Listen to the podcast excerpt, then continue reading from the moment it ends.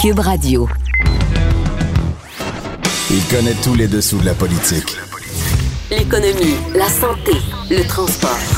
Antoine Robitaille. Là-haut sur la colline. Cube Radio. Et bon mercredi à tous. J'ai le bonheur aujourd'hui de reprendre là-haut sur la colline, mais c'est en isolement qu'il se fait, car euh, je suis rentré samedi de France et il a fallu quelques jours pour qu'on règle certains problèmes techniques me permettant de faire l'émission ici en réclusion. Alors aujourd'hui, Vincent Marissal, député de Rosemont de Québec solidaire, qu'on a rejoint alors qu'il fait lui aussi du télétravail. hein, les bureaux de, de comté des députés sont fermés.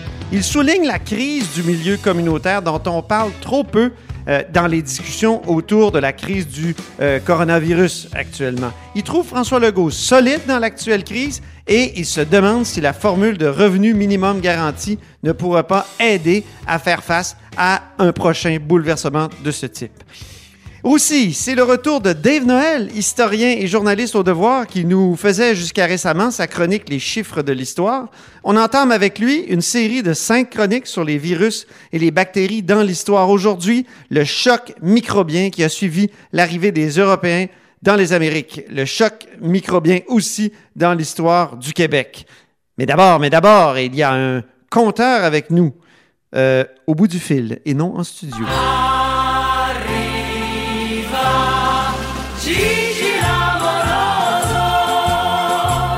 Eh, bonjour Jean-François Gibault, Bonjour Antoine. notre compteur et accessoirement directeur de la recherche à QMI. Alors moi, je suis confiné euh, dans un endroit sûr où j'ai pas de contact avec personne. Toi, tu es en télétravail? Ah, je suis en télétravail actuellement de- de- de- devant la fenêtre de, de mon appartement où euh, je, regarde, euh, je regarde les autres dehors pour voir s'ils suivent les consignes parce que moi, je les suis.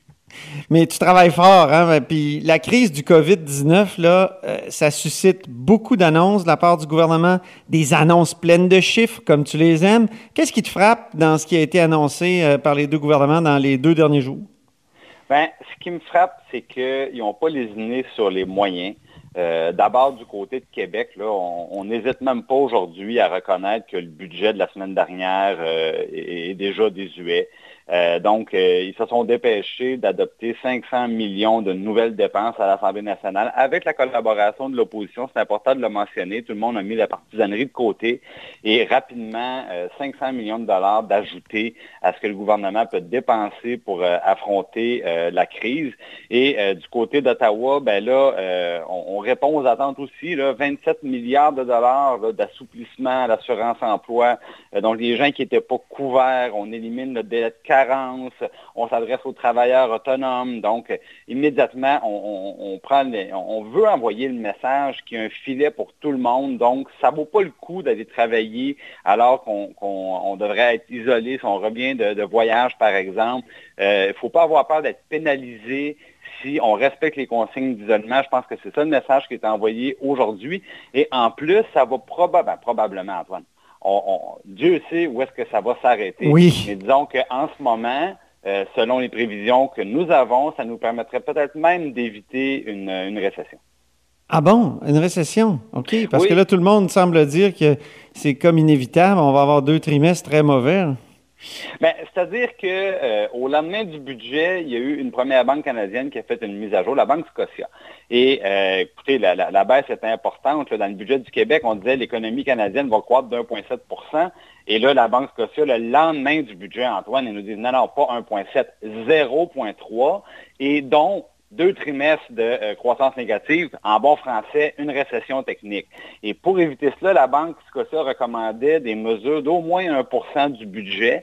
Euh, ça représente 23-24 milliards de dollars. Donc aujourd'hui, c'est exactement ça que le gouvernement fédéral annonce, 27 milliards de dollars plus des allègements au niveau fiscal. Là, ça veut dire que les individus comme les entreprises, la date pour faire vos impôts, on le sait d'habituellement, c'est à la fin du mois d'avril. Là, les deux gouvernements, on nous donne euh, un délai supplémentaire pour faire nos impôts et un délai encore plus long pour payer nos impôts pour ceux qui auraient euh, un montant dû. Alors, au Québec, au mois de juillet, au fédéral, au mois d'août, et ça, ça représente juste pour le fédéral 55 milliards de dollars, mais c'est temporaire, bien sûr, c'est un report. Vous, devez quand même payer vos impôts.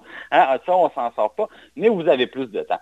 Euh, je veux quand même dire, Antoine, si vous êtes comme moi, par exemple, ou toi, là, si vous êtes des, salariés et que vous connaissez très bien déjà le montant que vous avez gagné l'an passé, en 2019, et que vous n'avez pas de solde à payer, s'il vous plaît, respecter les délais habituels, ça va donner un bon coup de main, puis ça va permettre de consacrer plus de ressources aux gens qui vont être dans des situations problématiques.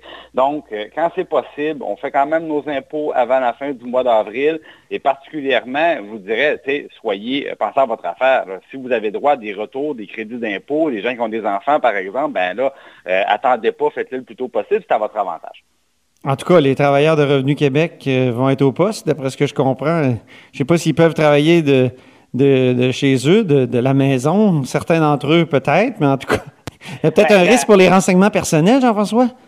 Euh, oui. Euh, d'ailleurs, ce qui est arrivé, c'est qu'on le sait, au gouvernement, il y a plusieurs, euh, il y a plusieurs employés de l'État qui travaillaient de chez eux avec leurs propres outils.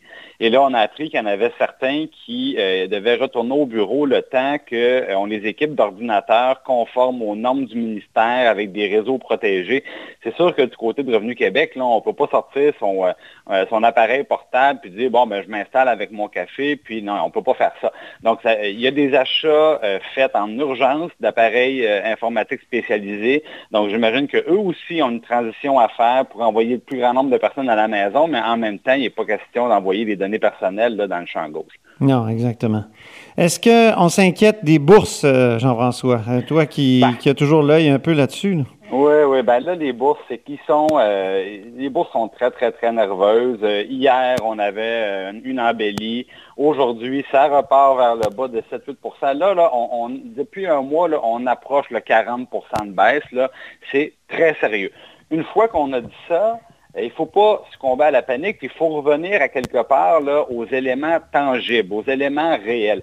Et il y a plusieurs entreprises qui ont des activités tangibles de grande valeur. Et là, ce qui arrive, c'est que les actifs, par exemple, je parle, je vous donne l'exemple des les, entreprises qui ont beaucoup d'immeubles euh, en leur possession, qui ont de l'appareillage, donc des, choses qui ont une valeur intrinsèque, bien, on se rend compte qu'il y a des entreprises qui ont des valeurs boursières plus basses que la, valeur de leurs actifs. Et ça, ce que ça veut dire, ça veut dire que c'est sûr et certain que euh, la valeur de ces entreprises-là est sous-évaluée, ça va remonter, et en plus, il ne faut jamais oublier que quand la crise va se résorber, les travailleurs qui sont à la maison, là, ils ne sont pas sans emploi. Ce sont des gens qui ont un emploi dans beaucoup de cas, et simplement, temporairement, euh, ils ne peuvent pas travailler. Mais le jour où ça s'améliore, ils savent exactement où retourner pour travailler, et la même chose pour les entreprises, ils sont en dormance dans le fond. Donc, le rebond, là, on peut s'attendre, autant que ça descend vite en ce moment, autant que ça va remonter vite quand ça va se régler. Et, alors, ben, je vous dis, si vous sortez de la bourse en ce moment, vous pourriez vous en mordre les doigts. Ça ne pourra pas baisser beaucoup plus que ça, je pense. Il va y avoir de la nervosité, des petits hauts, des petits bas. Une journée, ça monte, une journée, ça baisse. Mais on arrive au point où euh, les entreprises ont des valeurs intrinsèques plus importantes que leur valeur boursière. Et ça, c'est tout le temps temporaire. Est-ce que tu regardes tes placements ou tu as décidé de, faire fi de, toute cette réalité? Ah, ce que j'ai fait, non, j'ai, euh, je regarde pas ce que j'ai. Et euh, par contre, j'avais eu la bonne idée de suspendre mes, euh, mes cotisations réelles pour cette année. Je ne les avais pas placées tout de suite. Alors, ils sont dans, sont, sont pas en dessous de mon lit, mais ils sont pas loin de là en attendant justement. Puis là, moi, je vais essayer de profiter du rebond euh, plutôt que de regarder la descente. Oh. Je vais regarder le positif, je vais regarder la remontée qui s'en vient. Oh, on appelle ça un truc de compteur, ça. Ah, c'est pas c'est pas toujours avisé, mais dans ce cas-ci, de, placer l'argent tout simplement dans, un endroit sûr en termes de rendement, euh, dans ce cas-ci, c'était la bonne chose à faire. un mot sur les banques maintenant qui vont accepter les retards hypothécaires. Oui, parce que euh, on a appris ça euh, tout récemment de l'entreprise TransUnion, Antoine. L'augmentation des défauts de paiement sur les dettes de consommation augmente. Donc là, je ne parle pas des hypothèques, je parle des dettes de consommation. Mais ce que ça démontre, c'est qu'à la fin de l'année 2019, avant le début des problèmes, il y avait déjà beaucoup de monde qui avait des difficultés à payer, plus que d'habitude, je dirais, dans l'ensemble du Donc, si on dit on ajoute une couche d'insécurité, on ajoute une couche d'emploi de, suspendu temporairement.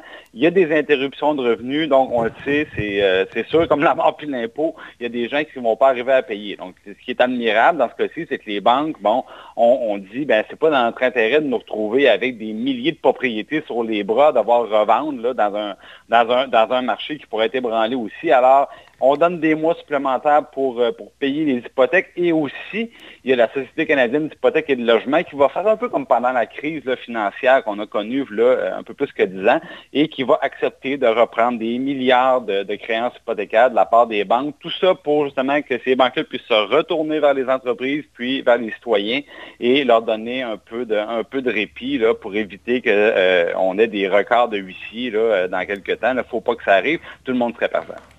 Ben, merci beaucoup, Jean-François Gibault, pour euh, ce tour d'horizon. Merci beaucoup, Antoine. On se reparle. Jean-François Gibault est notre compteur et accessoirement directeur de la recherche à QMI. Vous êtes à l'écoute de là-haut sur la colline, en isolement. Là-haut sur la colline. Une entrée privilégiée dans le Parlement. Cube Radio. Les virus, euh, les microbes, les bactéries dans l'histoire du Québec, euh, dans l'histoire de l'Amérique du Nord, c'est très important. On a tendance à l'oublier. D'ailleurs, on va faire euh, cinq entrevues avec l'historien et journaliste au devoir Dave Noël, qui est au bout du fil. Bonjour, Dave Noël. Bonjour, Antoine. Donc, cinq entrevues parce que tu nous as identifié cinq moments clés. Puis là, commençons aujourd'hui parce que, évidemment, on a beaucoup parlé de la grippe espagnole déjà dans les médias. On a fait des parallèles parce que dans, au 20e siècle, ça a été extrêmement important en 1918. Mais évidemment, à, Cube Radio, puis euh, dans la chronique que tu as tenue pendant environ un an, les chiffres de l'histoire, on aimait ça remonter au-delà du, du 20e siècle, mais même euh, très loin dans notre histoire. Et d'ailleurs, aujourd'hui, tu veux nous parler du choc microbien. Qu'est-ce que c'est le choc microbien euh, et ses conséquences? Tu parles évidemment de la Nouvelle-France. Oui, donc euh, le choc microbien, c'est le contact des, Européens, les premiers contacts avec les Autochtones de l'Amérique. On pense à Christophe Colomb euh, en 1492, euh, qui entraîne rapidement, en fait, les gens, les habitants de l'Amérique ne sont pas immunisés contre les, virus qui se sont développés en Europe, donc sont très vulnérables par rapport à ça. donc, on, pense, on parle souvent de la conquête avec euh, Cortez et dans l'Amérique du Sud, mais en fait, c'est vraiment euh, les bactéries qui ont, euh, comment dire, ouvert le chemin à ces conquêtes-là, à l'implantation des, premiers Européens. juste donner une idée de l'ampleur. Pour l'Amérique du Sud, on parle de, de, taux de décès qui va jusqu'à 80 à 95% des populations autochtones. En Amérique du Nord, c'est un peu moins, mais quand même, c'est gigantesque. C'est énorme, c'est énorme quand même. Ben, pour l'Amérique du Nord, c'est 50 à 70. Donc, les chiffres, évidemment, c'est euh, calculé à rebours, euh, donc c'est des, estimations globales, mais c'est vraiment une hécatombe euh, gigantesque. Donc c'est une guerre bactériologique, peut-être virale aussi, et, mais involontaire parfois, puis volontaire dans quelques situations très, très connues, comme tu vas nous reparler d'Amherst un peu plus loin. Donc, le choc microbien, c'est ça, c'est le choc entre l'Europe puis euh, les Amériques qui n'étaient pas habitués à tout, à toutes ces, bactéries, tous ces virus-là que les Européens ont apportés. Mais on a aussi eu ça en Europe parce que les historiens de l'époque parlent d'une unification microbienne du monde. Donc, au 14e siècle, il y a eu la peste noire en Europe. Donc, c'est vraiment les routes commerciales qui, comment dire, qui unifient les microbes de partout. Et, mais le cas le plus spectaculaire, c'est vraiment euh, en Amérique. Et euh, pour ce qui est du, euh, plus précisément de ce qui va devenir le Québec, donc quand Jacques Cartier arrive dans la vallée du Saint-Laurent en 1534-1535, lui, les, Autochtones qu'il rencontre, c'est les Iroquois du Saint-Laurent. Donc, ce n'est pas les Iroquois, c'est les Iroquois, c'est un autre peuple.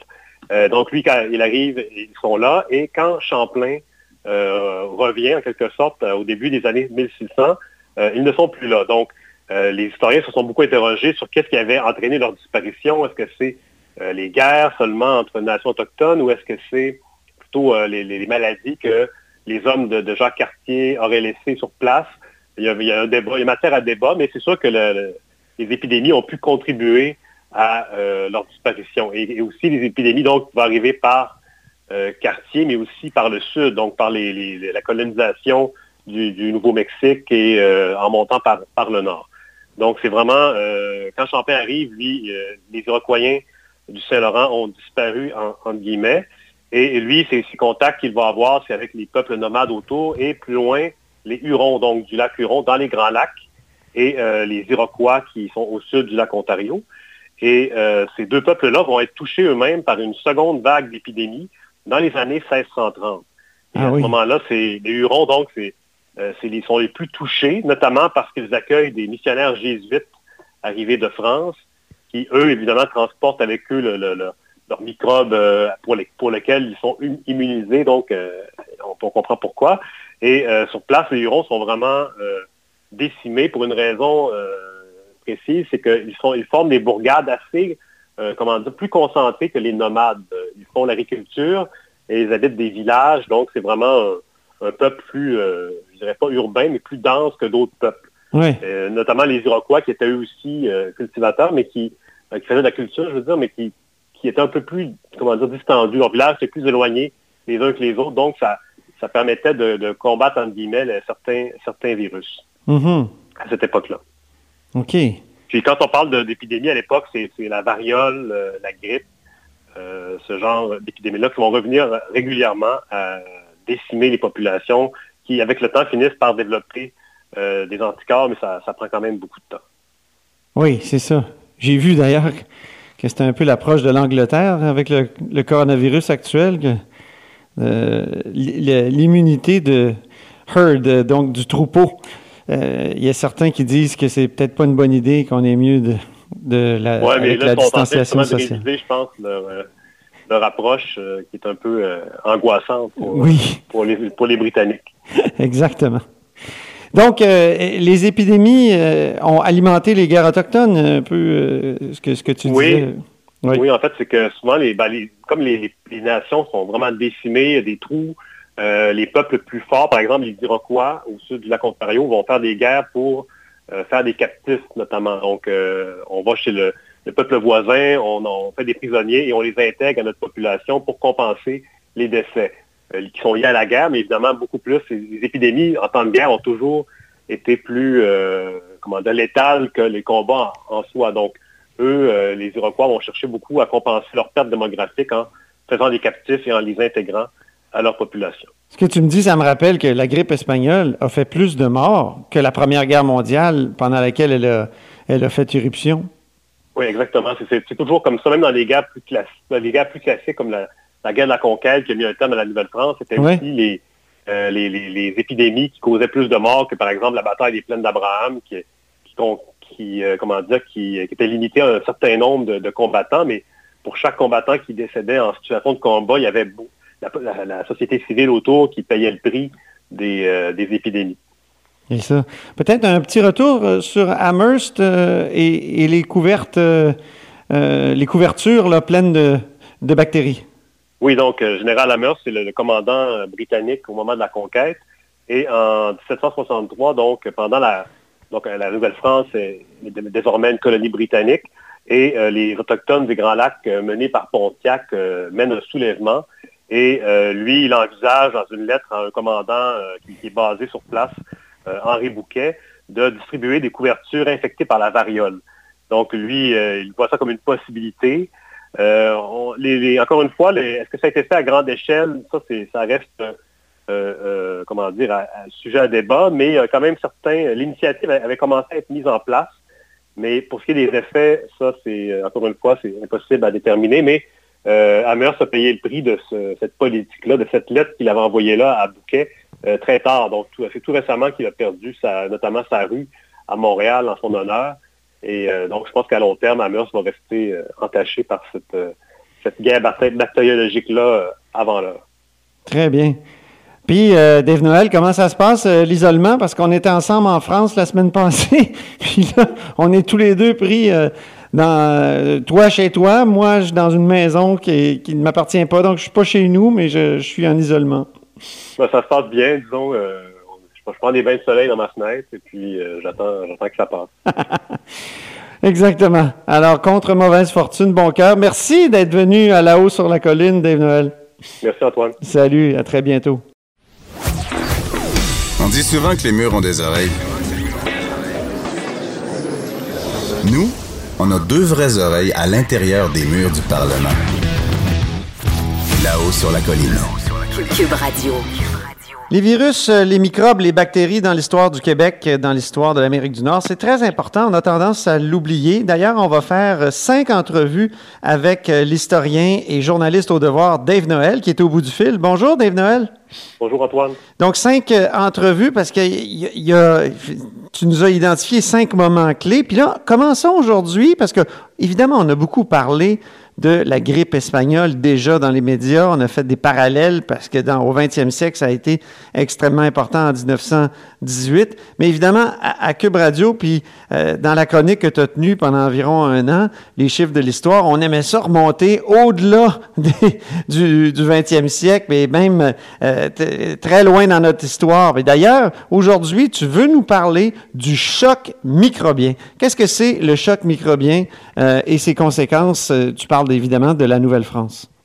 Oui, donc euh, le choc microbien, c'est le contact des, Européens, les premiers contacts avec les Autochtones de l'Amérique. On pense à Christophe Colomb euh, en 1492, euh, qui entraîne rapidement, en fait, les gens, les habitants de l'Amérique ne sont pas immunisés contre les, virus qui se sont développés en Europe, donc sont très vulnérables par rapport à ça. donc, on, pense, parle souvent de la conquête avec euh, Cortez et dans l'Amérique du Sud, mais en fait, c'est vraiment euh, les bactéries qui ont, euh, comment dire, ouvert le chemin à ces conquêtes-là, à l'implantation des, premiers Européens. juste donner une idée de l'ampleur. Pour l'Amérique du Sud, on parle de, taux de décès qui va jusqu'à 80 à 95% des populations autochtones. En Amérique du Nord, c'est un peu moins, mais quand même, c'est gigantesque. C'est énorme, c'est énorme quand même. Hein. Ben, pour l'Amérique du Nord, c'est 50 à 70. Donc, les chiffres, évidemment, c'est euh, calculé à rebours, euh, donc c'est des, estimations globales, mais c'est vraiment une hécatombe euh, gigantesque. Donc c'est une guerre bactériologique, peut-être virale aussi, et, mais involontaire parfois, puis volontaire dans quelques situations très, très connues, comme tu vas nous reparler d'Amherst un peu plus loin. Donc, le choc microbien, c'est ça, c'est le choc entre l'Europe puis euh, les Amériques qui n'étaient pas habitués à tout, à toutes ces, bactéries, tous ces virus-là que les Européens ont apportés. Mais on a aussi eu ça en Europe parce que les historiens de l'époque parlent d'une unification microbienne du monde. Donc, au 14e siècle, il y a eu la peste noire en Europe. Donc, c'est vraiment les routes commerciales qui, comment dire, qui unifient les microbes de partout. Et, mais le cas le plus spectaculaire, c'est vraiment euh, en Amérique. Et euh, pour ce qui est du, euh, plus précisément de ce qui va devenir le Québec, donc quand Jacques Cartier arrive dans la vallée du Saint-Laurent en 1534-1535, lui, les, Autochtones qu'il rencontre, c'est les Iroquois du Saint-Laurent. Donc, ce n'est pas les Iroquois, c'est les Iroquois, c'est un autre peuple. donc, lui, quand il arrive, ils sont là. Et quand Champlain revient, en quelque sorte, au début des années 1600, ils ne sont plus là. Donc, euh, les historiens se sont beaucoup interrogés sur qu'est-ce qui avait entraîné leur disparition. Est-ce que c'est euh, les guerres seulement entre nations autochtones ou est-ce que c'est plutôt euh, les, maladies que les hommes de, Jacques Cartier auraient laissées sur place? Il y, a, un débat, il y a matière à débat, mais c'est sûr que les épidémies ont pu contribuer à leur disparition. Et, aussi les épidémies donc vont arriver par Cartier, mais aussi par le sud, donc par la colonisation du, Nouveau-Mexique et en montant par le nord. Donc, c'est vraiment, euh, quand Champlain arrive, lui, euh, les Iroquois du Saint-Laurent ont disparu, en, entre guillemets. Et, lui, ses, contacts qu'il va avoir, c'est avec les peuples nomades autour et plus loin, les Hurons, donc du lac Huron, dans les Grands Lacs, et euh, les Iroquois qui sont au sud du lac Ontario. Et ces deux peuples-là vont être touchés eux-mêmes par une seconde vague d'épidémie dans les années 1630. Et ah à ce moment-là, c'est les Hurons, donc, c'est euh, sont les plus touchés, notamment parce qu'ils accueillent des missionnaires jésuites arrivés de France, qui, eux, évidemment, transportent avec eux leurs microbes euh, pour, lesquels ils sont immunisés. Donc, euh, on, comprend pourquoi. Et sur place, les Hurons sont vraiment décimés pour une raison précise, c'est qu'ils ils forment des bourgades assez, comment dire, plus concentrées que les nomades. Ils font l'agriculture et ils habitent des villages, donc c'est vraiment un peuple plus, euh, je dirais pas urbain, mais plus dense que d'autres peuples. Euh, notamment les Iroquois qui étaient eux aussi euh, cultivateurs, mais qui, qui faisaient de la culture, je veux dire, mais qui, qui étaient un peu plus, comment dire, distendus. Leur village était plus éloigné les uns que les autres. Donc, ça, ça permettait de, combattre, entre guillemets, certains, certains virus mm-hmm. à cette époque-là. OK. Puis quand on parle d'épidémie à l'époque, c'est la variole, euh, la grippe, euh, ce genre d'épidémies-là qui vont revenir régulièrement à décimer les populations qui, avec le temps, finissent par développer euh, des anticorps, mais ça, prend quand même beaucoup de temps. Oui, c'est ça. J'ai vu d'ailleurs que c'était un peu l'approche de l'Angleterre avec le, coronavirus actuel, l'immunité de herd, donc du troupeau. Il y a certains qui disent que c'est peut-être pas une bonne idée, qu'on est mieux de, de la, ouais, mais avec la distanciation sociale. je pense, leur, euh, leur approche euh, qui est un peu euh, angoissante pour, pour, les, pour les Britanniques. Exactement. Donc, les épidémies ont alimenté les guerres autochtones, un peu ce, que, ce que tu disais. Oui. en fait, c'est que souvent, ben, les, comme les, nations sont vraiment décimées, il y a des trous, les peuples plus forts, par exemple les Iroquois au sud du lac Ontario, vont faire des guerres pour euh, faire des captifs notamment. Donc, euh, on va chez le, peuple voisin, on, fait des prisonniers et on les intègre à notre population pour compenser les décès euh, qui sont liés à la guerre, mais évidemment beaucoup plus. Les épidémies en temps de guerre ont toujours été plus comment létales que les combats en, soi. Donc, eux, les Iroquois vont chercher beaucoup à compenser leur perte démographique en faisant des captifs et en les intégrant à leur population. Ce que tu me dis, ça me rappelle que la grippe espagnole a fait plus de morts que la Première Guerre mondiale pendant laquelle elle a, elle a fait irruption. Oui, exactement. C'est toujours comme ça, même dans les guerres plus, classiques, les guerres plus classiques comme la, guerre de la conquête qui a mis un terme à la Nouvelle-France. C'était aussi euh, les, les, épidémies qui causaient plus de morts que, par exemple, la bataille des plaines d'Abraham, qui, qui, euh, comment dire, qui, était limitée à un certain nombre de, de, combattants, mais pour chaque combattant qui décédait en situation de combat, il y avait la, société civile autour qui payait le prix des, euh, épidémies. Et ça. Peut-être un petit retour euh, sur Amherst euh, et, les couvertes, les couvertures pleines de, bactéries. Oui, donc général Amherst, c'est le, commandant britannique au moment de la conquête. Et en 1763, donc pendant la, donc la Nouvelle-France est désormais une colonie britannique. Et les autochtones des Grands Lacs menés par Pontiac mènent un soulèvement et euh, lui, il envisage dans une lettre à un commandant euh, qui, est basé sur place, euh, Henri Bouquet, de distribuer des couvertures infectées par la variole. Donc lui, il voit ça comme une possibilité. encore une fois, est-ce que ça a été fait à grande échelle? Ça, ça reste comment dire, un sujet à débat, mais quand même certains, l'initiative avait commencé à être mise en place. Mais pour ce qui est des effets, ça, c'est encore une fois, c'est impossible à déterminer. Mais euh, Amherst a payé le prix de cette politique-là, de cette lettre qu'il avait envoyée là à Bouquet euh, très tard. Donc, c'est tout récemment qu'il a perdu notamment sa rue à Montréal en son honneur. Et euh, donc, je pense qu'à long terme, Amherst va rester euh, entaché par cette guerre bactériologique-là avant l'heure. Très bien. Puis, Dave Noël, comment ça se passe, l'isolement? Parce qu'on était ensemble en France la semaine passée. Puis là, on est tous les deux pris dans, toi chez toi, moi je dans une maison qui, ne m'appartient pas, donc je suis pas chez nous, mais je, suis en isolement. Ben, ça se passe bien, disons. Euh, je, prends des bains de soleil dans ma fenêtre et puis euh, j'attends, que ça passe. Exactement. Alors, contre mauvaise fortune, bon cœur. Merci d'être venu à la haut sur la colline, Dave Noël. Merci Antoine. Salut, à très bientôt. Cette émission est maintenant disponible en podcast. Rendez-vous dans la section balado de l'application ou du site cube.radio pour une écoute sur mesure en tout temps. Cube Radio, autrement dit. Et maintenant, autrement écouté.